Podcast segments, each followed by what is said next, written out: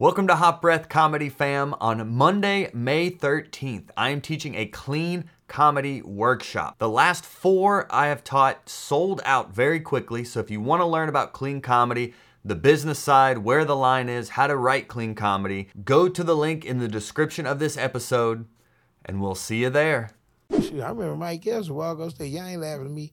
He be in act five minutes and walk off stage back in his early days. I'm like, man, y'all ain't laughing at me. And he'll go home after I brought him down and everything. Yeah, I've been knowing these guys a long time. Sounds like you at Bronner's Brothers. I didn't leave though. Honestly, I did. I went up doing 25, 30 minutes. Oh, okay. I, I stayed up there, but everybody else was leaving. It was it seemed like a great crowd. Rod Man went up. They all these guys went up, but they were doing blue. But she going, you be clean. But my whole energy was, it was like, man, they do dirty. I come and do clean. It's not gonna blend because. But I thought that, that when I wasn't doing dirty, the crowd was like, oh, he clean. I gotta go. But but that's where I met my wife. Hot Breath. What's goody, Hot Breath the Verse? Welcome back to Hot Breath, the show where you learn comedy from the pros. I am your host, comedian Joel Byars, and our mission here is to cultivate the next generation of great comics by interviewing today's great comics. And our guest today is the first comic I saw live, and I was like, oh, there's levels to this comedy thing. Every time I've seen him, it's been an absolute murder on stage.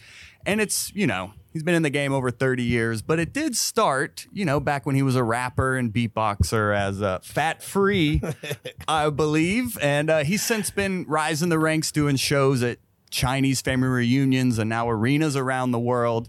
And fresh off his first Grammy nomination, welcome to the Hot Breathiverse, the one and only Lavell Crawford, my friend. Welcome. Thank you, man. Thank you very much. And I'm glad I got to look at my inbox and see that you had sent me a message. We And out I, you. I, I just, you know, I started doing that the last couple of years, man. I just really wouldn't even go in there and look. Yeah. You know, people have messages and ask me to do some cool stuff, but it'd be like seven months later. I'm like, oh Right. my God, I can't believe I missed that.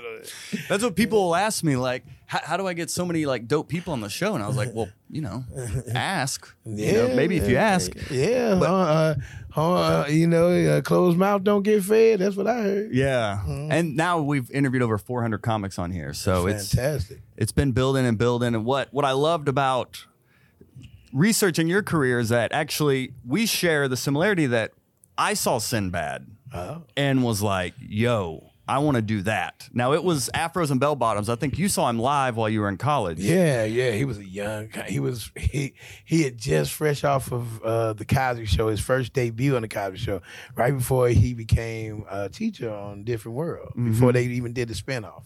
So yeah, yeah, he we was both young. I mean, he was way older than me. He was a little older, little older than me.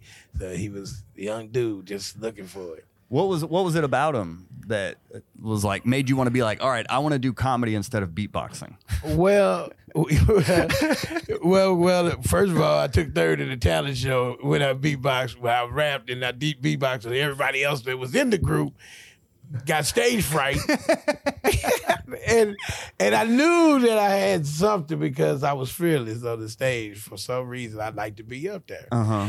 And I, you know, and, but when I met him and I watched him, you know, the thing is, it's like you you see a lot of, you know, they're just, you know, ethnic in your ethnic background, black man, you're white man, you're white, you're young white comic, and you watch your own peers, you know, white guys that you know, but you saw Sinbad. Yes. But see, I when I was in college, I didn't see any black comics. I think I think the only comic I thought Richard Pryor, and I think Richard Pryor, Eddie Murphy the only ones allowed black to do comedy. Oh, wow. At, at that time, you know Uh-huh. what I'm saying. then I, I knew Bill Cosby, but then after I started researching and started looking around, I was saying, man, it was being comedian, black comedians all over. But you know, before you know, we had the cable booming for cable comedy came up. We didn't know that. I didn't know nothing about it, 'cause- but I seen a lot of, you know, white comedians, mainstream comedians come to our college, and they were funny, you know. But I just didn't know how. I never talked to those guys. But when Sinbad came, he just really put a fire in me, and he was he was so honest, he was so nice, and and he talked about his first time he had a big gig. He was up for Earth, Wind and Fire, and uh, you know how Earth, Wind and Fire they legendary. You know, come Mhm. on, I mean. And they he, they was like in Kansas City, and they was yelling out. You know, they getting hyped. It's like you know, about 5,000 people there. Oh, y'all ready for Earth, Wind, and Fire? They was, "Ah, Earth, Wind, oh, y'all ready to cry? Oh, you know, I mean, they launching. And they said, but first. yeah, they put that but first on Pull Sinbad. And he had to come up there and try to follow that but first, and they were booing. And, oh, they was going crazy. He said for some reason he just he knew that was a was a, a green light for him to win him over. And once he he got him, he got him because you know they were just you know how people just ready, but everyone loves to laugh. I mean, if you're gonna be funny, just be funny. You can't let them beat you. Mhm. So, and that, and he said once I seen that, I knew that I could do this. And like I watch him, he has great crowd control. He has, and and Sinbad is the funny thing about him. He always strived to be a clean comic, right? Mm-hmm. And but off stage he cussed like a sailor. yeah, yeah, yeah. It's so funny. It's so funny because I know him personally. So it's just like, man, I like, dude, people with that crap on themselves. Did they, they didn't know that you how you talk off stage? right. Yeah. Because like when the Bill Cosby thing come up, because he was a real, real supporter of Bill Cosby, he was just cause he, uh, and, and he was going off, and they don't. I was like, all right, man, you know, we know, man, and we just gonna pray for him, let it let it be. So, but you know, he was always a good dude, and it was an honor for me to Mm. to do the do the uh, the celebrity uh, benefit for his you know have the stroke, man. Because you know I was like, that's Sinbad, man. Dude. I don't care if they talk about kings of comedy and stuff. I mean, Sinbad is solidified. Oh yeah. You understand? Oh, dude. undefeated. I mean, the things to do, to do, and Sinbad's life, his his comedy life, almost is almost it's almost like we on the same track. But I ain't had a sitcom. He had had a couple of sitcoms. He didn't. People don't even understand. Sinbad been hitting it for a long time, but he always keep going, Mm-hmm. and that's one thing I respect about him.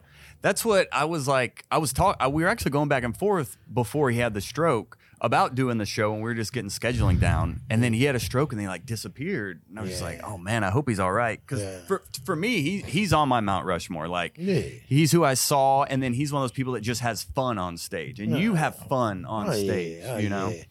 Oh yeah. It's a.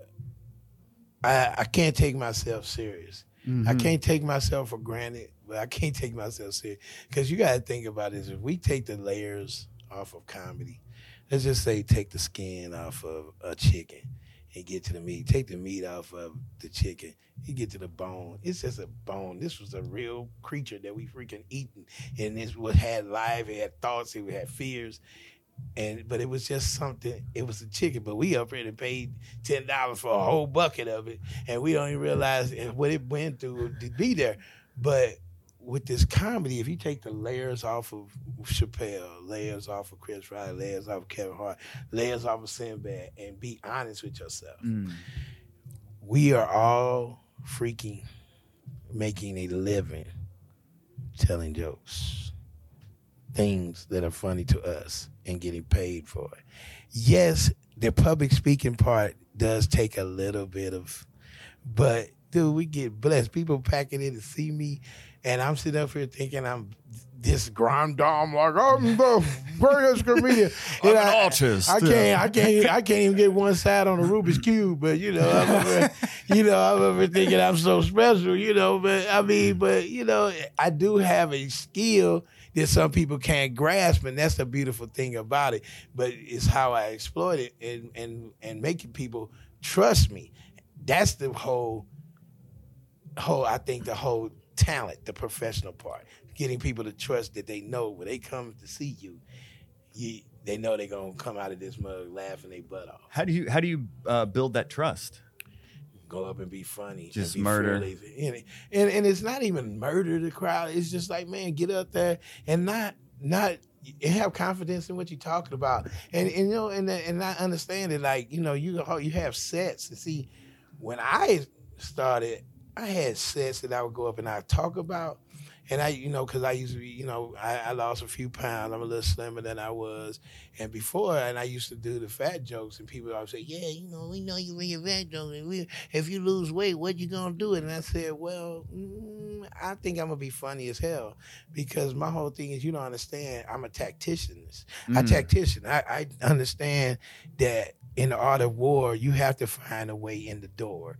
And see, and the thing about me is you had to come in showing that you're humble or weak, and then you are strong. And but the thing about me, I come in and talk about the elephant in the room first. I'm the little that's the little kid that, Ugh, look at that lady got a booger in her nose. Yeah. That kid brings it up so it can get out of the way. So when I used to talk about my weight, I get that out of the way. And you know how comfortable people become when you joke about yourself? Because you don't understand. It may be three, four hundred people in there, and I guarantee all of them have insecurities. I don't care if the prettiest woman or the most good-looking guy, the most in shape guy. Most of the time, and it, they all going through something. And if you joke about yourself, they don't. That takes the power from them, and it also it also gives them empowers them because they're like, man, you know, hey man, I mean, like it's simple out here. It's Mhm. easy. I mean, I joke about myself. I mean, it's cool. See, and once you become that person, see, that's what they're really the world is trying to do is take that away from people from not joking about anything. You're like, oh, you making a joke about my sexuality? No, I'm not. I'm making a joke about it because you're a person, and we're supposed to joke about everything going on. Quirky guys, quirky things. We, it, it's just funny, so you can make. If you make people laugh about it, they won't judge you no more. If you if you comfortable in your skin you in, nobody really says anything. But you mm-hmm. want to bully somebody into not, you know, something like I heard. Now you can't call people fat anymore, and I'm like, man, I wish I'd stayed stayed bigger. I would have never had weight loss surgery if, if I knew it was illegal for you to put me down, you know. Because I mean, I heard it all my life, you know. Wow. But I mean, but my understanding is that's a cop out because it don't make you better. When you start getting accepted, it don't make you better. Even if you somebody make up a joke about your sexuality, I'm gonna be prideful in my sexuality because it's what I want to do. If I'm prideful in the way I look, I look this way. I'm cool with the way I look. I may joke about it, but I, I mean, I'm walking around. I'm Lavell Crawford. People breaking their neck to come and take pictures with me and be Mhm. be be around me. So I don't have to. And that before, and that's how I thought before I became this Lavell Crawford. You know what I'm saying? Yeah. And I said when I got on stage, I would joke about it, and you know, I mean, and then of course you have those people that want to call, yeah, you got some chicken, I'll, I'll feed you. You know, you got those goofy people. But my son said something to me just the other day that was powerful. With your fans, you suffer fools. Also, you have to understand that some people are not gonna be civilized. They're gonna come at you weird, and you have to just know how to navigate around them without even getting them. Cause see, they love you, but they thinking like, oh, he said that. And sometimes when you hear it again, you know, because I heard and I and I do this, I talk about all of this because I hear I see a lot of women comedians, you know, I you know from Amy Schumer to uh, comedians that I know back in the day that would get on stage and be real raunchy. Mm-hmm. Sheryl Underwood, all of them. But when a man would come up to him after the show, say, "Hey, so uh, what's going on?" I ain't like that, and get an attitude. But the thing is, you don't have to do nothing with this guy, but you can scare him. With you, oh man, what you got? Pull it out. I mean, you know, you got to stay in your character because that's who you are. Now, somebody say you got some chicken. I say I already ate, man. I don't like that kind of chicken. I, you gonna have to come better. That little bitty wing, man. I, I kill that in a couple of seconds. You know, just something and just walk away. Mhm. Cause see, you gonna have you. You got to understand. You got to stay stay strong in your truth. Once you stay strong in your truth, because when I used to do the fat jokes, I do the fat jokes about how people were reacting to me. And how they acted to me, and how you know how I had to come at it, like how baby stirred, heard fat people with the whole nine yards. Yeah, and, yeah. You know, a kid looking at you the whole time like you some kind of uh, something from a Jurassic Park coming in, it's gonna eat them. Then the parent picking them up like you like you ate a kid Yeah. before. And I used to do things like that, but it's funny because it takes away that that that that armor.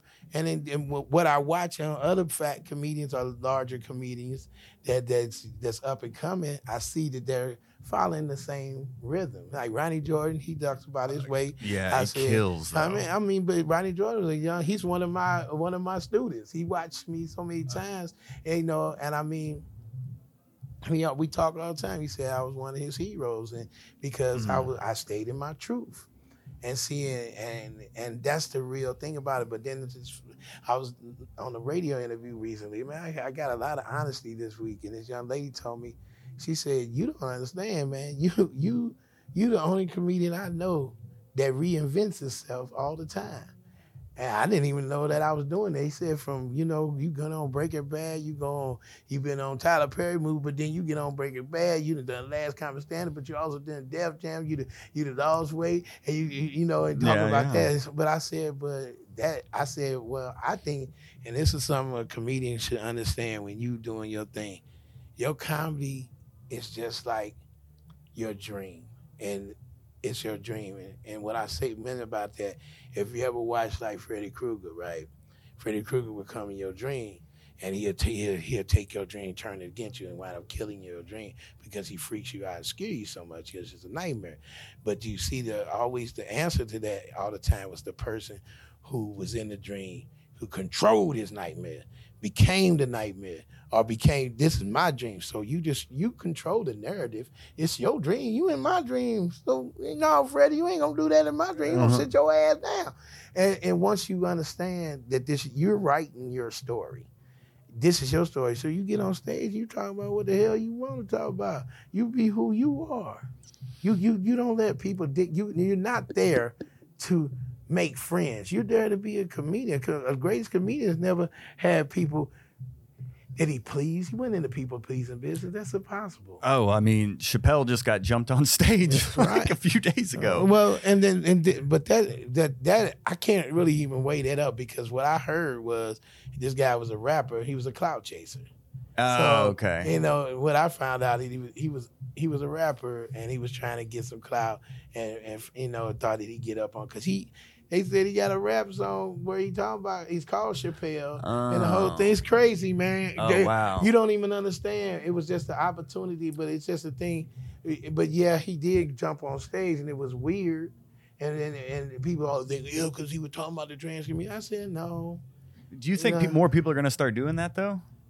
I mean, they've been doing things like, Like that. jumping? I mean, I you- mean, right here, right here, Gary Owens had a guy, and it wasn't a black guy. It was Oh, a yeah. it was a it was a good old boy. Come, got up on stage at him, and they had security had to grab him down. Remember that? yeah, I do. See, see, we forget. We Yeah. always forget. We got to think about man. You if you watch, uh, they had the uh, the the what is it? Uh, the comedy store. The, the reunion. They was talking about the comedy store, and they talked about the good, the bad, and the ugly of comedy. And they showed this one guy who played a guitar, and the guy said. And this guy was yelling, "You suck!" You know, come up here and say that. You know, he said, "You you suck." He said, "Hey man, you better stay away from this stage. How you're gonna get it?" He said, "What you gonna do?" And he came up there, and the guy broke the guitar over his head, and the crowd kind of got mad at him for breaking his guitar. And said, "Hey, he came at me," you know. Right. But they then they showed some guy uh, as he was doing a a regular comedy night, and some guy and he kept on making fun of this guy. But see, the thing about we gotta understand, it's two sides to every story, and it's two sides to everything. Dave's thing that was weird. That was some clout chasing, but comedians gotta understand. We all get caught in caught in this this tornado of machismo, especially men. We we we don't know how to pull our ego down and understand, man, this guy's vulnerable. If he's getting this mad, let's relinquish it. Because you got 300 people in here that didn't want you to get in a fight with him. Why don't you let security get him out? Or, all right, man, I gotta love you, dog. Let's not even go there. You know, you gotta find a way to take it, take it out, take the power away from the devil or whoever Mhm. and, and, and, and, and pull back. Cause see, you keep going at somebody and going at somebody. Basically, now you're punching him and he can't swing back. So what he gonna do? He gonna attack you. He gonna try to come on stage. You don't want that because that take you out of your element because you can't recover. Even though they recovered, it was he still didn't recover because they was over there beating the shit out of a guy Yeah. while everybody was on stage and Dave was shook. I don't give a fuck what nobody say. I know me as a comedian. I, I I know martial arts. I know a lot of things I can do, but I don't want to get in a position where I have to hurt somebody and I'm a comedian. That ain't my job to be beating the shit out of nobody. Yeah. I mean, I don't even, Mike Tyson didn't even want to beat the shit out of that guy on the plane. You understand? They fuck with Mike Tyson. People who got a problem where they, you know, they they try to get, you know, you got to understand. And Mike was being peaceful, and I mean, you poked the bear, brother. And I mean, you better thank God he didn't get you brain damage because I mean, he could have really hurt that guy. Mhm. And but the shameful thing is, why did he have to? Because he was minding his business. Mike get, I've been around Mike Tyson. I mean, he when he he he's sober, he chill. He ain't even. He really kind of scared of a person like me because you know I got words. And you know, and I ain't no little dude, but I ain't gonna fight the motherfucker. He gonna beat my ass. I ain't trying to do that. I ain't trying to go to Hollywood. Even if I get a lick in, I'm gonna look stupid. Yeah, I post him though. Yeah, but yeah, you gonna. They said you ain't gonna have your kidneys. Mm-hmm. You pissed all over yourself. All right, But- we're, we've approached our 20. Oh, okay. um, um, so I, I won't hold you up. Um, Oh, we got time. We got a little time? Yeah, We- we I, I? I got two. I got too many. I got two comedians before me. They ain't even got okay. the room. I just wanted to be uh, respectful of your time. It's all You're good. you're Lavell Crawford. I let I let you know if if if, if we have to wrap it up, but uh, we good right now. I appreciate that. Yeah, Yeah. that's that's respect because you're you're a comedian, man. Like I saw you at the Uptown, not the original, but I saw you at the Uptown that was next to the strip club, okay, and Oh, I, yeah, that was the first time I saw you, and I was just like, "Yo!" Like because what you're you're like, yeah, we're comedians, we're funny, but like the it's like I don't think I'd seen it again until Earthquake's new special. Uh, like that's probably the next time I've seen someone just kill that hard. And as a comedian, like I I came up in the hood rooms here in Atlanta like Right. I'm white boy Joe. I'm white boy Joe. I'm the plug on white people around here. Oh yeah. So like I'm used to like in like white rooms it's more about like how cool are you and who do you know but like in urban rooms it's like if you're funny you you get on stage Yeah, you know so yeah. i'm just used to seeing like killing and then to see you kill that hard i was like how like eh, did you when did you because you've been doing it over 30 years what was the point to where you're like oh i'm really like i'm like really like firing on all cylinders now where it's just like a laughs the entire show I work work at it. Work at reps Yeah, yeah, yeah. You, it's like muscle memory.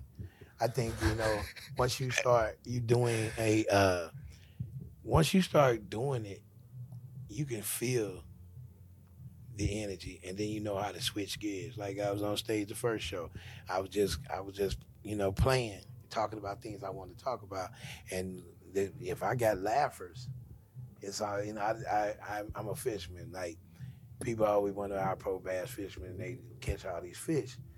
They don't never catch every fish. And then when they catching every fish, they catching all the fish that bite. But you got about two, two, three thousand of the fish that ain't fucking with that fake lure. They ain't fucking with nothing you got.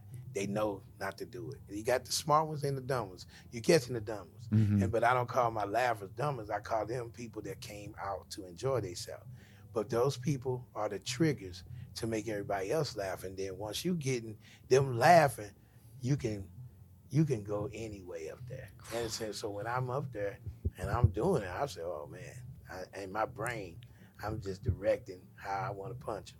And I said, oh, I'm gonna hit him with this, and I, oh, I'm gonna just do this. Why not talk about that? You know, I mean, and I, in my brain, it's going. I'm, I'm, I am on uh, eight cylinder V. I'm on a, a Cleveland four barrel. I know I'm on a Cleveland four barrel. I know my brain is, and I mean, but somebody else be like, man, I should have did this. But sometimes you have those moments where you feel it. When you feel that moment where everything is clicking and clicking and clicking, that's how you practice your your your comedy to always find the clicks. Mm. And you can find once you get in it, because I mean, when I first, I when I got on Comic View, when I was doing Comic View, they give you four, five to five to seven minutes, so you had to come with it. And I was always had jokes with punch, punch five, five, five, five, and I always would do it like that. And sometimes you want to give them the ride, and I think when they come to a big show, you want to give them the roller coaster ride. You want them to have that ride. Ah, ah, ah, ah. It be they didn't even know they been up there only about three minutes. They done almost lost their life seventeen times, and then they go ah, and they sit there like, oh my god. And that's exactly what you want to give them. If you could give them that it's it's it's a great reward. Like I only did 52 minutes that first show. You, I, I sometimes be on stage all damn night, man, because I could talk. But I said, nah, man, I'm getting I'm getting grown, man. I don't want to do that all the time. Yeah, I want yeah. to just break my break my back trying to be over funny because I know I got you. They already know I'm funny. They already they they come because of all the shit I have done. So when I come in and then they get to laugh with me and I'm doing more shit in front of them, it's just another level. Oh my God. You know, you know, I'm up here where now, so I can do anything I want. And Yeah. and really like every set I've seen you do is like different. So Mm. Yeah. like I mean you're extremely prolific. Like are are you writing on stage or do you do like pen to paper? Like what or how's it evolved over the years I'm from when you writing, all, started? I'm writing all day. Mhm. Yeah, and not on pen and paper, but I'm writing all day. If I watch the news, I, I listen to people talk, people tell me things. I'm always figuring it out and thinking about it funny. Mm-hmm. And I think I'm always right. I'm, it just thinking about, man, we'll talk about that. And I may just get up on stage and talk. I talk about me and my wife had an argument today, and I talked about it because I, you know, sometimes it's my best therapy getting on stage and just letting it out of me. You know, I mean, the waitress, I'm talking about the eyelashes, that, that waitress, and uh, she got them eyelashes, I, and I didn't want to say it to her and hurt her feelings when she wouldn't do right, but I talked about it on stage. so Yeah, she yeah. already know where I got you know why I'm talking about. it. Even though I joked about it, I didn't say no more to her about it. Mm-hmm. So I got on stage and I didn't pick her out. You know, of course, some comedians, yeah, you that way with them big old eyelash. I ain't do that. See, Yeah. I just made, I found a joke. See, and so, you know, and I realized you don't have to make fun of somebody. Sometimes I, sometimes I do mess with people because how their energy is, and I mess with them, but it don't be, it be so funny that they had to break down and laugh because they can't, they can't sit there eh, because it's not that I'm putting them down. I'm not calling them a, a bitch or punk motherfucker. I'm not, I'm not giving them. I'm not making them feel bad, but I'm joking about them. Mm-hmm. Like I went last time I was here, I think this guy was out there.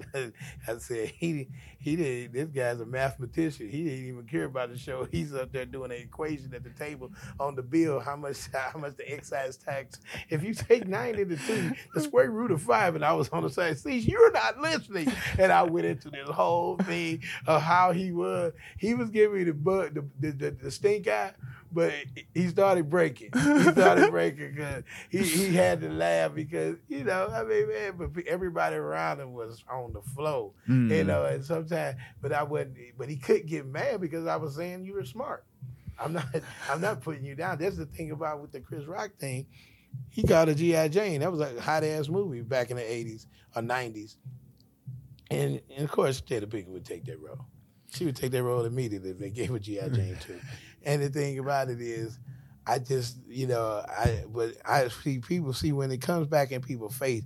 Well, you think people are gonna start doing that? My, my whole thing is they've been, Yeah. you know, and, and Steve Brown. Yeah. But see, and you know, and I love Steve, but we gotta keep it real. They Steve Steve said he seen the dude slap his slap his wife and hit his mama. Why are you talking to him? Yeah. That dude doing that crap, hey, security, let's get him out of here. He needs some rest. Mhm. And if he ain't gonna go, I'm gonna walk off stage, let that brother cool down, because I'm not gonna. That right there is like a tiger's loose, but I'm gonna go, get out of here, tiger. No, Mhm. you don't do that. I don't care if I can't fight. I'm not gonna see. He said he got an arm cut and all this stuff, and he said he been tra- he he been traumatized by it. But I said you was you. It wasn't your job to keep on talking to this dude. And you, yeah, you said people had your back, and I and I understand, Steve. I, and like I said, that machismo get in there, and you think you can handle it, and he did. He he he did. He had boxing skills and all that, but my whole energy was, dude, when when they like that, let them go, let them let them let them leave. Mm-hmm. I, it's better that you do that than than sit up there and get yourself in something stupid. Because basically, that what I have saw, he crazy. Everybody at the table crazy with him. You understand? You mm-hmm. don't know who else crazy, and they ain't they ain't out loud, out loud crazy. They gonna come up there with him and whoop your ass or whatever they gonna do. You know what I'm saying? He with some people, so it's like don't push yourself in there. I, I mean, I, I didn't see some. I, I think who is that? Who is that comedian? What's it?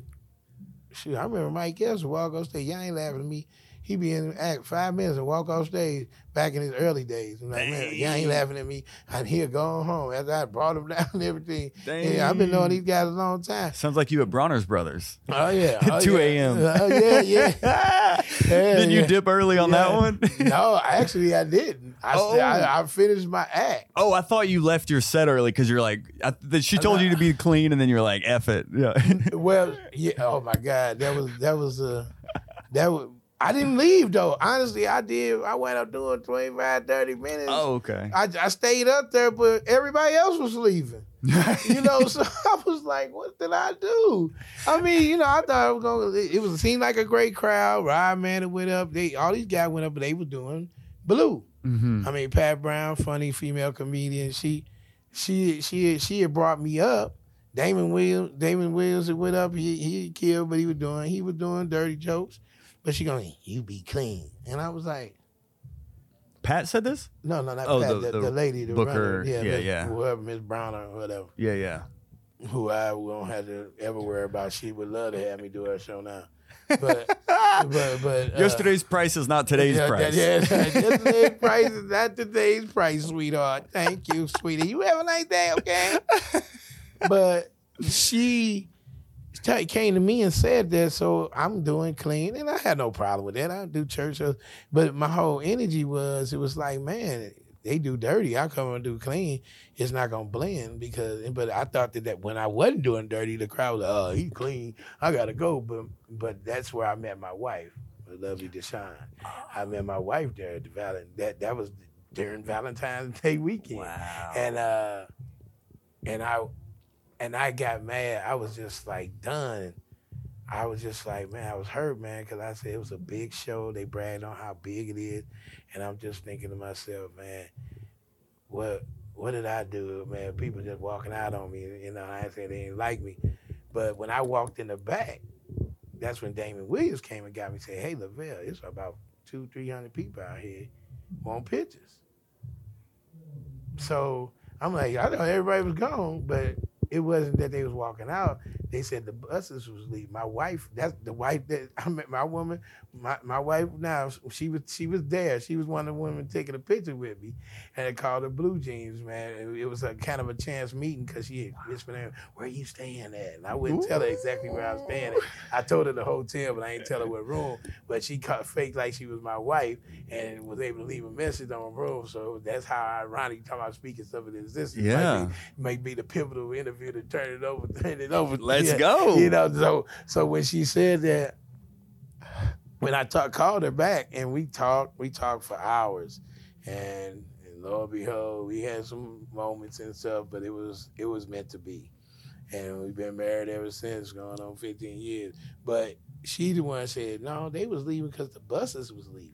And they had to get on. If they, you know, oh. some of them wasn't staying downtown, they were staying out. And the crazy thing about it, my hotel was just we had went. Me and Tony Roberts and Damon Williams had walked from my hotel at the days at the uh, Holiday Inn at the time over to the Days Inns where they had a diner downstairs to eat. It had a Denny's down there. I think it's still down there. Had a Denny's down there. We went down there to eat, me and him, and I guess they had met some females. So, and I was just sitting there, man. I just I wanted something to eat. She was in that hotel, but it, the strange enough, we never we never saw each other that night. But the next the next day we talked on the phone, talked on the phone, and then we wound up everything started meshing together. It was interesting. You know, I honestly I I had knew a girl down there, but she didn't show up. And and so I I was mad about that. I, you know, I didn't know her at the time. So but if we wind up, I guess that was the reason why she didn't show up because I was meeting the one for me. So That's beautiful, Yeah, man. it's That's interesting story. beautiful. Yeah, Yeah. yeah. it's so funny how comedy does that too. Mhm. Like comedy it like breaks you down just to like build you up. It's Mhm. like like it's, if something bad happens, you you're like I kind of look at like the lower the lows, the higher the highs. And if like if something if a her, heroic bomb happens, like oh something good's on the other side of this. Yeah, you you you you. That's how you should speak it, even if you if you if you don't happen right away. It's just like Last Comic Standing man. It was like I just I thought it was in the bag, but I knew it wasn't in the bag when we went to the rehearsal because they they were this guy, one of the extras had heard the producer saying, you know, yeah, we we'll, we'll make a joke about Lavell because they they was gonna carry Jon Reep in on on on this big old like royalty uh, platform with the band playing on the side, and they gonna have just regular people walk down with me, and I had to walk down Mm. you know. And I was just like, why they doing that? What kind of crap is this? And so they had knew who they was gonna pick as the winner. And I told, and I went to the producer. I said, well, you know what? I won't be here tonight. I told him, I said, I'm not coming. You already know who the fuck y'all want to win. I said, I'm not gonna embarrass me and my family. We'll go have dinner and fuck this. Oh, And they and they they pulled me to the side, said, Lavell, I don't know what you talking about, I don't know what you heard. I said, I heard it from the horse's mouth. You I I know you didn't pick me as a fucking winner. It's okay. I said, I made I helped your show, you helped me, and I appreciate it. I'm out. And I was leaving. They went and they chased me down and, and they threw the contract in my face. I said, Don't give a fuck about no contract. I don't need that shit. I ain't never been that person. You can't scare me with that.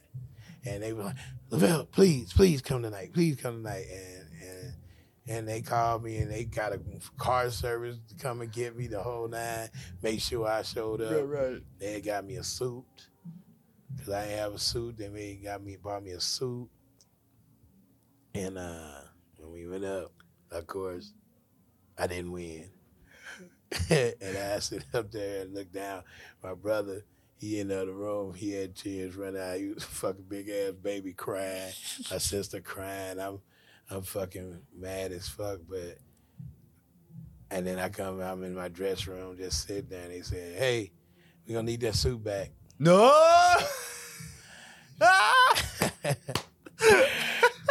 True story.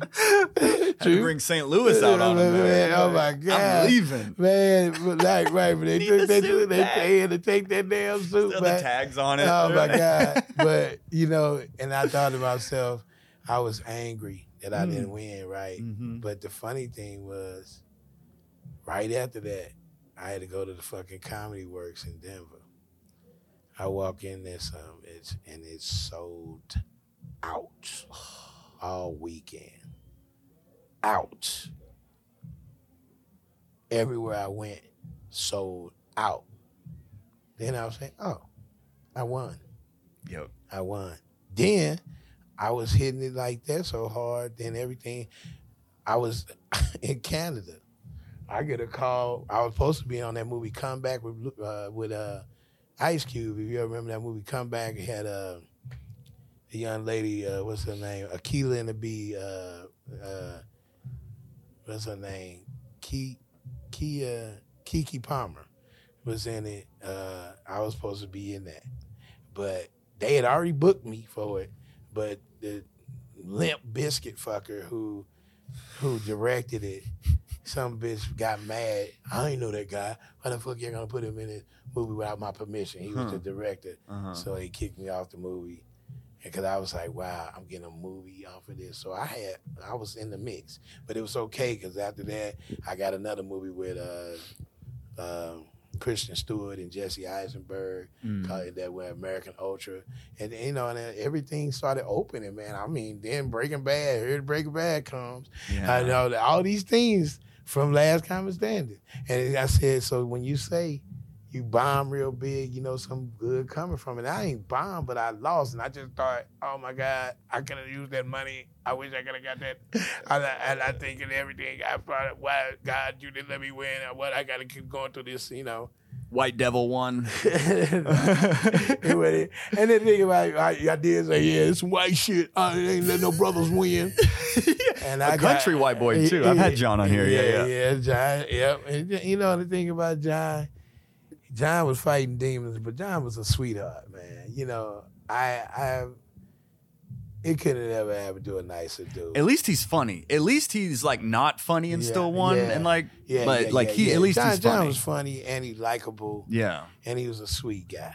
He was going through some tumultuous shit. He was married to this young Mm. lady, and she was just not the one. And he was drinking his fucking ass down under the fucking bed. I don't know why he was drinking so fucking much.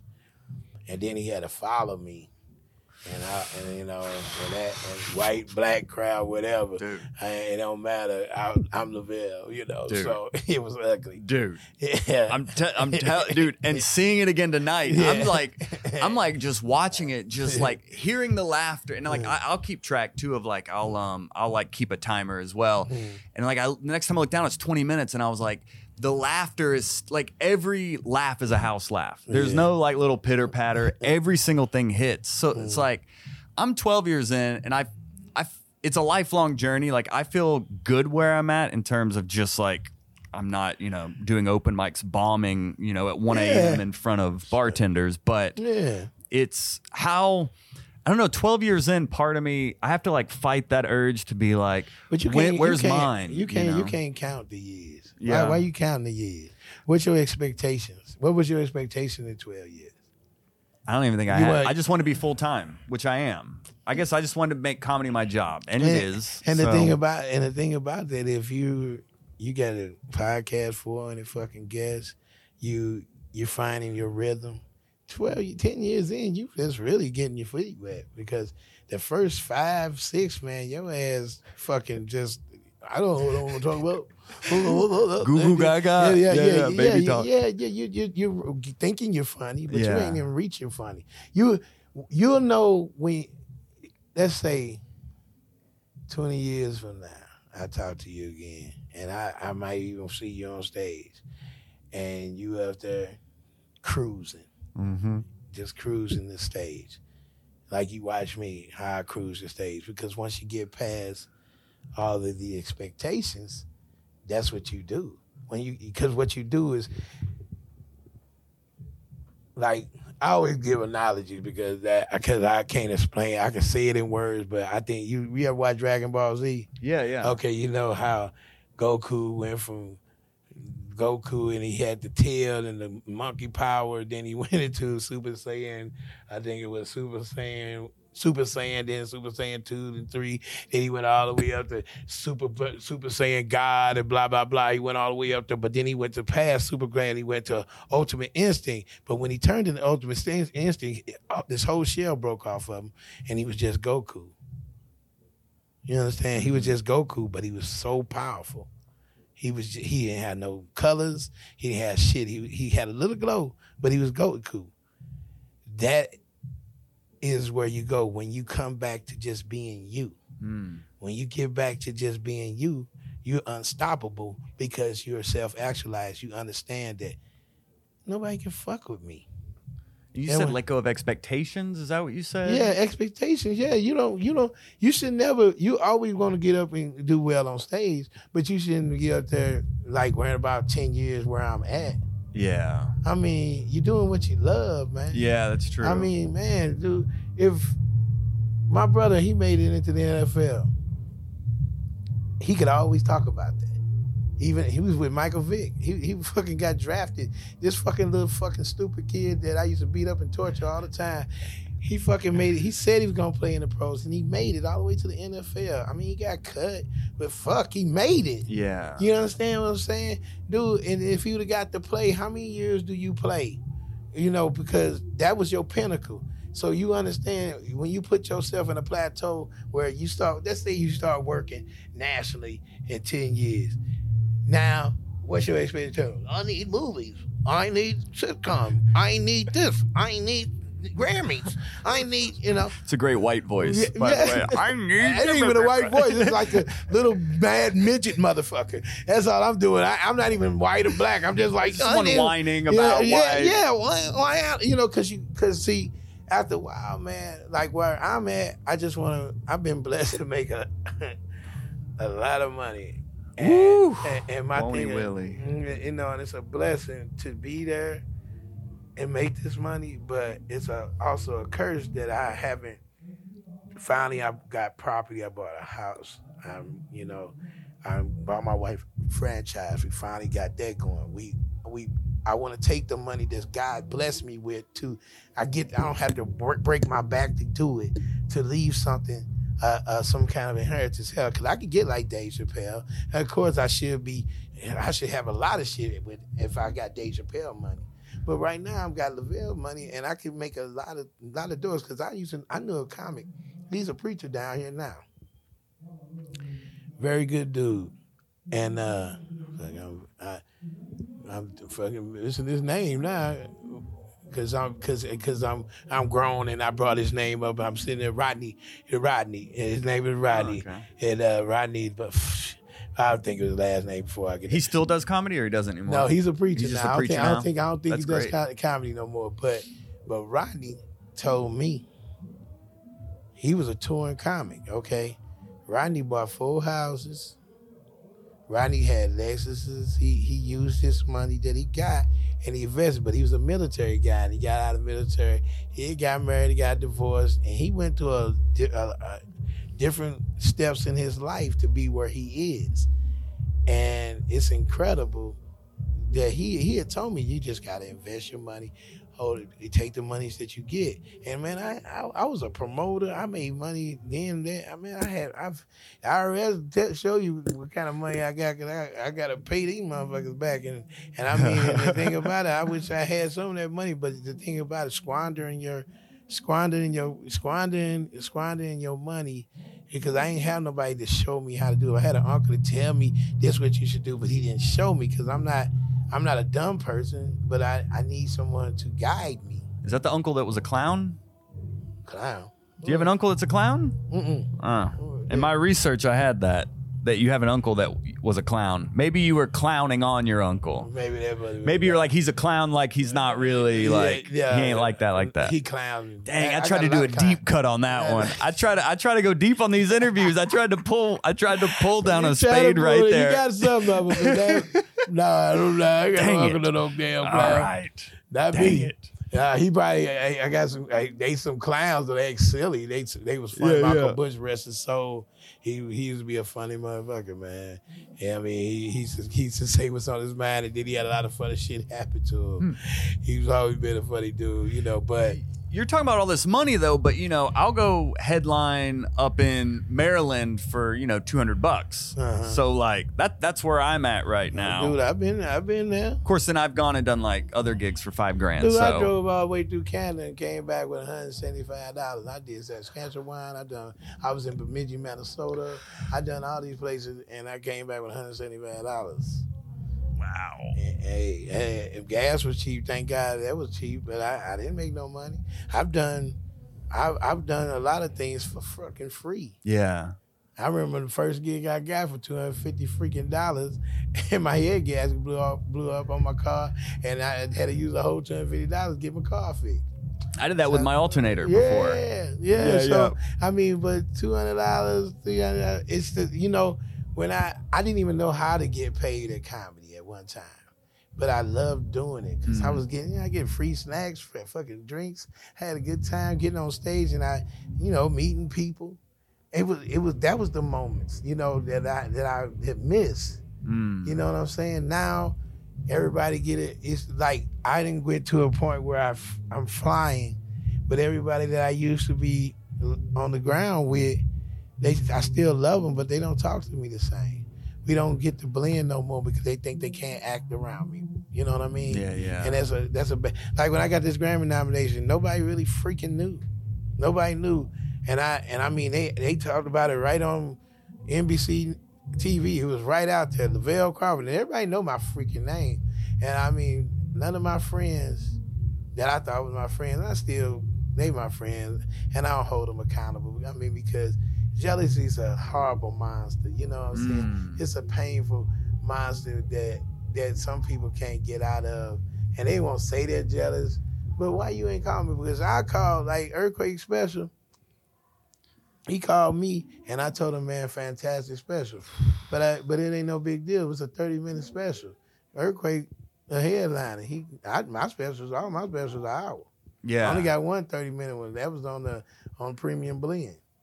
I, all my specials and, and I, the BET one.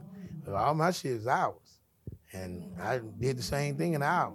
yeah, that's So- true. So my thing is earthquake is earthquake. I mean, he been that funny for a long time. What he was doing, it wasn't amazing to me because people, oh, he killed. I'm like, I knew earthquake way back in the freaking day. Earthquake was fucking slaughtering. He was stronger back then than he is now. Now, now he's corporate. What? He's corporate now? Yeah, you got radio shows, shit. You know, when you start getting that kind of shit, Yeah. it's a different. You're not the same. He's not guy. as raw anymore. You're not the animal you was. Joe, that I'm I'm seeing his. I can't stop talking about his special. Like mm-hmm. R- Rodney Perry called me because he was like, I believe you sold more earthquake specials than anyone. Like, because I just keep talking about it. And everyone I see, I ask them about it. Like, have you? Every comic, I'm like, have you seen the earthquake special? Mm-hmm. You got to see it. Like, it's Well, just. well, see, the only reason you say that because when I I'm not shitting on this special. It was great. I didn't even see it, but I saw. I worked with him all year. I know. Yeah, yeah, yeah. So, but the thing about it is, my my special can a brother get a love? Probably was the last. Dave Chappelle's, you could give Dave Chappelle's his because that's where everybody always talk about it. It's it's indoctrinated in our mind.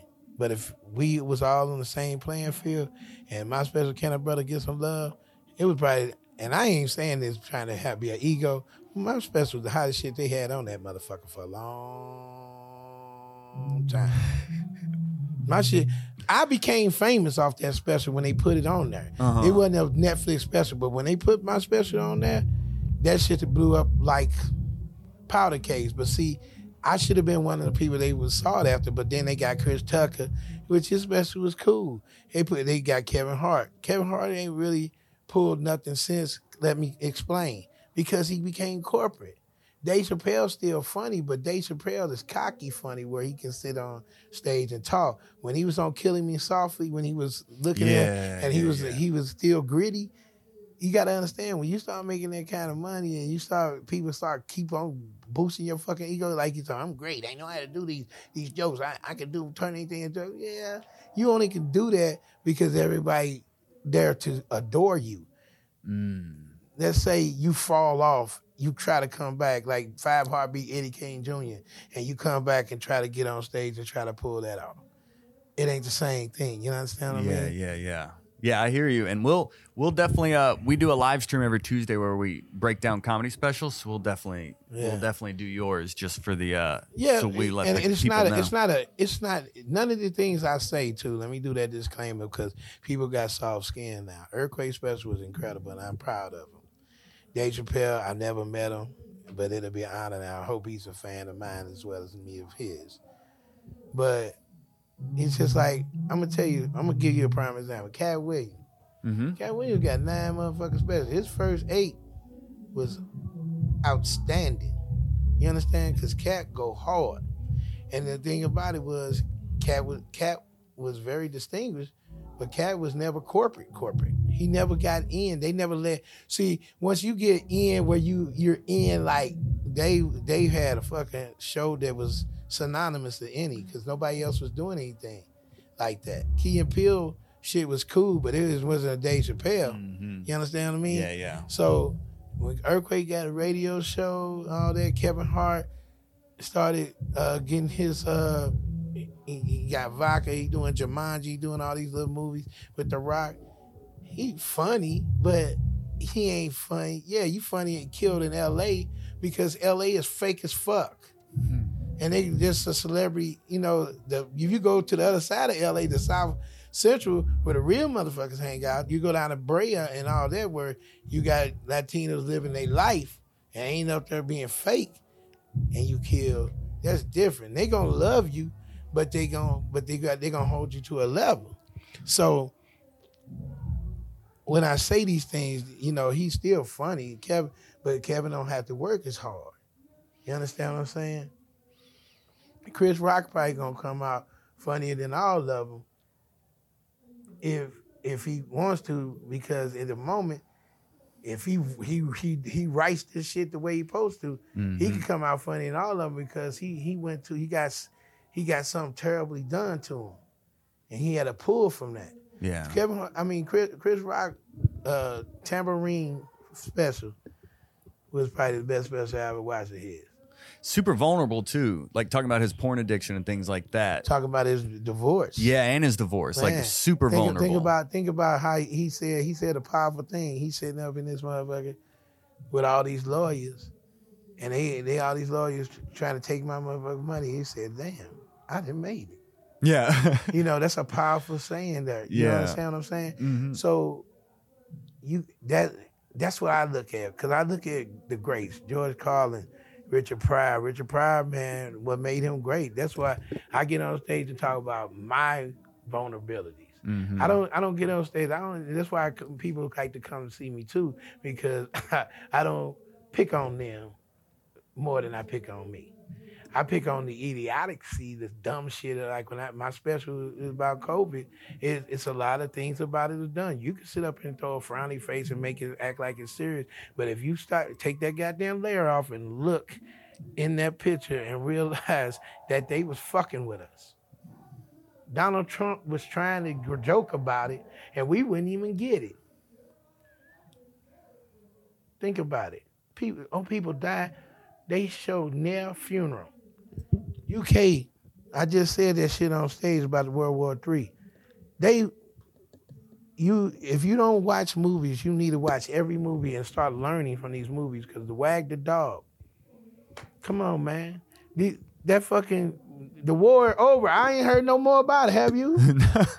I heard Dave Chappelle got attacked. The headlines have just moved on. Exactly. Yeah, yeah, yeah. You understand what I'm saying? Oh, Ukraine, and I still the news can't even keep nothing. Will Smith them helped us Mm. because it slapped us into something else where we stopped falling into this dumb shit where we are real again. You understand what I'm saying? Mm-hmm. I was out. It was it bothered me that he slapped Chris Rock because I was like, motherfucker, that was wrong, dog. I, I heard that. I heard for Chris, and I'm gonna tell you something. I I I- I think I said this before. I am a major fan of Will, Will Smith. I met Will Smith when he opened up his uh, uh, studio called the Boom Boom Room. He had a big ass uh, play uh, studio. They was trying to put music down, and I, I was invited. Nick Cannon was with Christy Milian at that time. I sh- uh, hollered at Chris. I knew I knew Nick uh, way back. Will Smith was in the middle of everybody looking like like black Jesus. Everybody was all around him. Oh, Will Smith. And I said, hey, and he pointed to me and I went, hey, we, hey. And I reached out and he shook my fucking hand. And I was a fan the rest of my life after that shit. Yeah. I mean, I seen Jada, she was going on in the back, but I was just sitting up there in amazement that this how cool this brother was. And his persona is just so wonderful. You understand? And I understand how he, he got Chris to lower his guard and slap him because it's Will Smith. Exactly. It's, it's, it's like, oh my God, man, it's my nigga. You know, I want to be around him. But here he slapped me, you know, and then that just took away that you didn't even have to do that, dude. You are Will Smith. You could have said, keep my wife's name out your fucking mouth from the chair. Yeah. And Chris Rock would have said, I'm sorry. And, and moved on with the show. I guarantee. I would have. Not that I'm scared of him. I respect him too much Mm-hmm. to just like, I'm sorry, bro. Because all the shit they going through in their life, in their house, I feel bad for him, man. Because I'm looking like, dude, I understand any man that love his woman. Like I love my wife, man. And sometimes you you let them have too much of your of your your heart.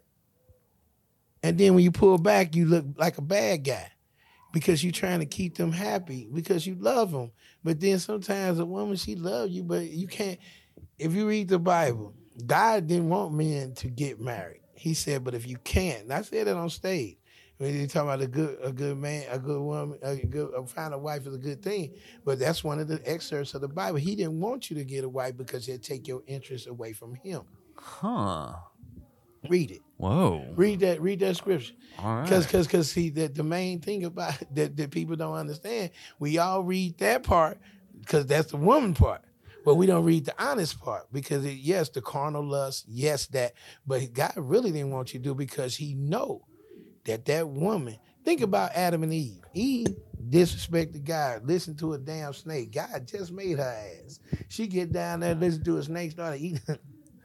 Eat from the, the tree of knowledge. She wasn't supposed to eat no damn tree of knowledge. He told her, "Look, Heifer, this is my job." Heifer. Yeah. Yeah, he, I mean, I know he ain't talking That was in the scripture for sure. I'm I pretty think. sure. Yeah, I'm, yeah, I'm, I'm pretty paraphrasing. Said but yes. heifer there. Yeah, I think heifer, uh, something, something like that. You know, look here, woman. You know, yeah, but but but he told he told her that you know he told her, but then she listened to a damn snake. But Adam's job was to check her, kill that snake, and get it. But he didn't. He wasn't on his job because God gave him something spectacular. You know that booty was good. That was in the scripture too, I believe. that- Yeah, that was. was that fresh from the source. God, God made a he made he you know God don't bullshit off the bat. That's where you know, that's where eating groceries came from. Yes, You know, that's, yeah, that's- yeah, yeah, right. them groceries, that damn right. Them groceries, that garden, that's the garden of Eden right there. That's the fruit of knowledge, that tree of knowledge right there.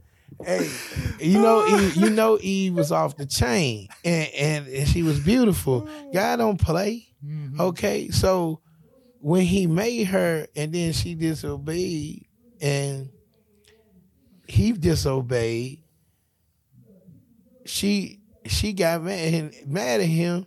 Like, look, he, he tried to save her. He ran off with her instead of coming to ask God for forgiveness. They could have went back in the garden and Eden if he would say, "I'm sorry, Lord, please forgive me." He would have. God would have forgave him. He would have. Adam was his first. His, you know, his first child that he was trying to give. You know, he named the animal and all the thing when he just knew earth he was doing, but he he didn't say sorry. He didn't. He didn't apologize because he he a father. He would have been like, "All right, I understand. I know it was good. Boom, boom, boom." He could have had that candid talk with God because, hell, man, he, his booty changed everybody. You see, guy to get booty, they totally different. You can, you sure you got boys when they they was goofy, y'all can play, hang out. Next thing you know, he get with Cindy, and you can't even hear him. What, what the heck you been doing, Roger? Where the hell you in? Hey, man, I'm in a relationship now. the burning bush. You gotta Get around a little Yeah, bit. That You burn, that burn bush, you. that burning bush. Dude, hey, look, look. All through the Bible, women have been very destructive in a man's thought because he would never give it up. David killed man after God's own heart, killed uh had her husband go off the war so he can get with Bathsheba. Mm. That's in the Bible, I baby. got I got to brush up on my Bible. Y'all I, gotta do I it. just look like a youth pastor. I'm not really. Yeah, I know you do. gotta- You, look, you look like uh, glad you joined us today for Open Book Testament. Look, I'm here to lay Testament. hands on Lavell here. I look like I'm about to Jim Bakker's baby boy. from Joel Byars to Joel Osteen out here. Yeah. Joel Osteen out there. I got a funny story before I start. Man. Yeah. But- yeah, but no, I mean, dude, well, see, the thing is, I've been, I'm 53, man. You know, I'm getting closer to heaven than anybody. You know, I'm getting closer to heaven every day. So I want to understand Of and live that life. You know, because I said, I mean, this something, this is breaking news right here. I, I didn't even tell this is comedy hype. I mean, I, I got 10 more years in this comedy game. I, Huh? got, I got about 12 more years in the comedy game. I'm retiring. I'm going to be a minister. What? Why 12? Well, I'll be 65. Oh, you're catching retirement like you're a teacher or yeah, something. I'm I see. retiring. I'm going right. I'm gonna go start. And if I save one soul, that's all I need. I, I just I, I owe God that. I because He blessed me to make a living doing something. Telling jokes. I'm not giving out no product or nothing. I'm telling jokes and making a great living. And I don't won't reward him with a soul or something that I can give back to him.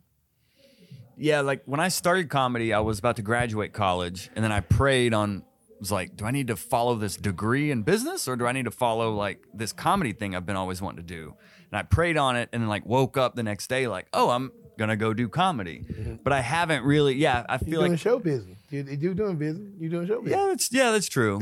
I just I just haven't I guess given back in a way. Like like you're saying you want to like give back. I haven't really always, always like you well see you pay your tithes and offering, that's giving back. Take that twenty dollars and give the Lord out of that two hundred. Bet. And you know that that's all it is. He don't ask for much. Okay. God don't bother you about something. God, that story of the prodigal son, you remember? God, he gave all his riches to his first son. He took it and he left. Went and party, kicked it, and everything. And wound up being broke after he spent all his money eating with swine. Came back and apologized to his father and said, "Hey man, I'll be a slave. Just let me come back home be a slave." His father said, "You ain't gonna be no slave. You my son, player." Bring out my fattest calf. My son is returned to me. And the thing about that, what they're telling you, guys say, you don't matter what you've done, I'll forgive you and let you come back. It's nothing you can do unless you commit suicide where you can't, you know, you dead, you here, and- and I gotta, you gotta go. I'm sorry, you, I could have saved you, but otherwise than that, he understands. Boom. He, he he understands. I mean, dude, we this game is fickle, but you know, you get that ten percent and thank you, man. And just mm-hmm. don't turn away from them. Okay. And so it's simple, man. And like I said, man, I don't. I'm not gonna ever sell my soul for for video fame. You know what I'm saying? Cause see, you look at Dave, Chris, you look at Kev, those guys, and I ain't saying they sell their soul. Don't get me wrong. Tiffany Haddish, they always in the eye. Everybody looking at them. I'm in the eye a, a lot. It seems like sometimes it turns up louder, sometimes it turns down. But I can't go a lot of places without being recognized. I get recognized. Like, oh my god! Oh my god! Oh my god! Oh, it's like, oh my god! like I get off the plane in uh, Newark, New Jersey. It's 50 students came from Atlanta from a business convention that was just here, and they saw me. And one kid walks over the, you know, the the uh, representative, and he said, "Excuse me, anybody say you look like Huell from Breaking Bad?" I said, "Yeah, well, I guess because I am here." You are kid freak. All white kids too. Uh-huh. Hey, oh my God, oh my God, man, they surrounded me. And then it became a Q&A, taking Mm. pictures, a photo op. It was incredible. It was wonderful. You know, and I mean, and the thing about it is, I, I can't believe I didn't even have many lines. I think if you count all my episodes of Breaking Bad, I got 10 lines. But you're unforgettable. Eh, when people much. see you, like they don't forget it. Yeah, you know? I guess so. So, so, but in that, I realized how much God has blessed me, man. Mm. And I mean, dude, me from Taylor Joe's, I'm on a, a drama, a big, probably the biggest TV show that ever exists besides The Sopranos. Yeah, for real. People have been talking about Breaking Bad, and it's been over for a long. They did a little movie, and it wasn't even about Breaking Bad. It was about Jesse. Uh, so, so in in that aspect, I, I look at man. You know, you ask me like, do I think I'm? I, I I know I am. I can't I can't get what I think is success. Like you say, ten years. I can't get what I think is success, but I know I am successful. And and the thing about it, I, I can't take away from that is to have stopped lying to myself that man, I'm ultimately blessed. I got everybody on payroll, my family. I'm taking care of everybody. I'm, you know, uh, my son is healthy. He lives a life where he buys tennis shoes off of a uh, Flight Club for two grand and look kid and he I mean he walking I can get what I want when I want it you Mhm. know so my to a limit but you know I I know that I am it blessed and I know that I am successful and so when you like you said I can't have I have a lot of expectations Mhm. you know, and don't get wrong, you always want to, you have expectancy, but you don't put it on yourself because you're going to get that. You write out your prayer book or write out your, uh, put up your uh, vision board and just say where the heck you want to go, what you want to do. And, you know, and, and I think God gives it to you when you're ready, Boom. you know, because Yep. you might get all that success and you married. hmm Okay, so you might leave your wife. Nah, Yeah, no, no, no, no, yeah, no, yeah. no, no. Don't listen, babe. Don't listen, honey. Ah, No, no, no. Uh. I'm not saying no. I'm just saying before you ready. Oh, No, gotcha. before you ready. You got a kid? No. Okay, yeah. I ain't saying you're gonna leave your wife. I said before you're ready. And see, because that's the thing about when you, you ever seen Crashing Mm-hmm. with Pete Holmes? Yeah. Yeah. They, look at that. That's whole story. It's, it's vice versa. She left him, but think about it. You know, his life started changing Mm. and metamorphosizing. It's just a thing about life builds on its own. You gonna you gonna look up. You watch. You gonna look up, and next thing you know, you you you gonna be in every club around the country. And Speak it. I be- appreciate you be- saying you, that. You gonna you gonna be on self mines and all that. I watch. I mean, you got the face. You got you got the face. You can you can probably do the Ted Bundy story. I mean, I had the face. Yeah. This face ain't what it's I about mean, anymore. it, man. You- this I whole mean- too white to fail face. nah, you, Yeah. you you you still got it. I mean, I appreciate that, like, Lavell. like you look at Gary Owens. Right. I mean, Gary, Gary, he he reached his levels, but Gary nonstop. He keep going. Mm-hmm. He keep going. People, his tenacity is what make him. It ain't that he do black club. Gary goes hard For sure. all the time on that stage. He don't play, Yeah, yeah, yeah. and I and I can't take that away from him. Even though I talk about his ass bad, I I, I can't take that away from him, and I gotta respect him. Preach. Yeah, well, I, I see your, your, uh, the features on stage, Yeah, so we we'll uh, we'll get out of here. Mhm. As we uh, as we end here, is there any closing advice for up and coming comedians? Like any favorite comedy advice that you've gathered over your experience? Well, I, I got something for you. It's all in my book on Amazon called The Comedy School Guide to Stand Up. Boom. And you go We'll link that in the show notes. Yeah, you can go get that right now. That's volume one. Volume two will be out in a couple more months. Uh, I'll be right. Take the, I'll be giving the same advice that I told you right here. I'm in, I'll be. I'm. in, I'm all, it's and, it, and basically it's a small book. It's not a thick book because a lot of it is just it's a it's a it's a manual. Mm-hmm. You know, manuals ain't thick. You don't have no 35 pages of what you're supposed to do. No, it's like 70 something pages, and it, it got little lines in it to write your jokes in, Perfect. your ideas. So that is how I believe giving a comic some advice because it's all on you. Yep. And at the end, I like this next book. I'm gonna put a little little reflector in there because I'm gonna say it's you. You have to do it. Mm-hmm. You know, I mean, cause I had a young guy at Whole Foods today. God bless him, good kid. He working at working making pizzas. He, he come up, man. He said, he said, I'm a big fan. I said, thank you, bro. He said, man, put me in something, man. I can do it. And that's so funny to me. And I said, bro, I said, I can't just like, come on, you get you in this movie. Right, right, right. I said, dude, if that's how life happens, you think you be selling pizzas? you know, but I did give him some of the breakdowns of things. And I realized I'm gonna have to write an actor's guide too I love it. of of little things that I know. Mm, I love it. You know, Mhm. I mean, I'm just gonna give you these the the you know just some guidelines. I'm not. I can't give you the my, what I say in the book. I don't know if it's gonna work for you. Mm-hmm. So, Gotta do the work. But but but my book on Amazon right now. Boom. Go get it, baby. And uh, the the final thing, could you could you look in the camera, say your name, and why people should listen to Hot Breath? It was it hot breath. Hot Breath, Okay. right Uh, here. Hot okay, Breath. Okay. Uh, hey, this is Lavell Crawford, comedian, Grammy nominee, SAG Award winner. I'm give all my accolades. Uh, and the reason why you should listen to Hot Breath is because this young man here about to be a big star he ain't gonna be doing it no more.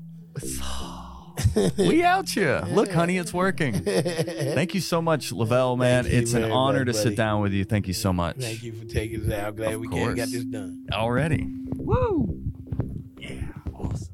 There you have it, Hot Breath the Verse. This is just one of the 400 plus comedy interviews we have on this podcast. And on our YouTube channel, we do three live streams a week. So go subscribe there. And until next Monday, right here on Hot Breath.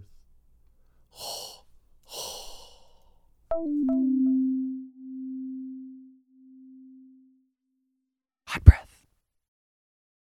This episode of Hot Breath is sponsored by our Patreon. If any of our content has helped your comedy career, join our Patreon linked in the show notes and get positive comedy karma for life. Probably.